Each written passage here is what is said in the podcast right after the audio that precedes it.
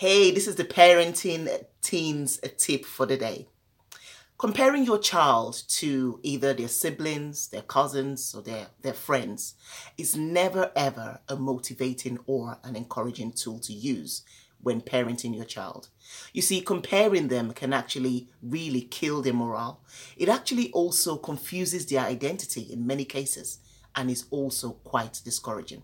A solution I would suggest is rather than compare your child to others, take the values that you love in, in the others. So take those great values that you admire, take them and actually use them as teaching tools for your child. But guess what?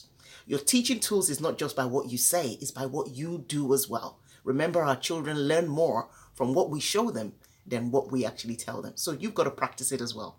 And there you would see your child pick up those values that you do admire.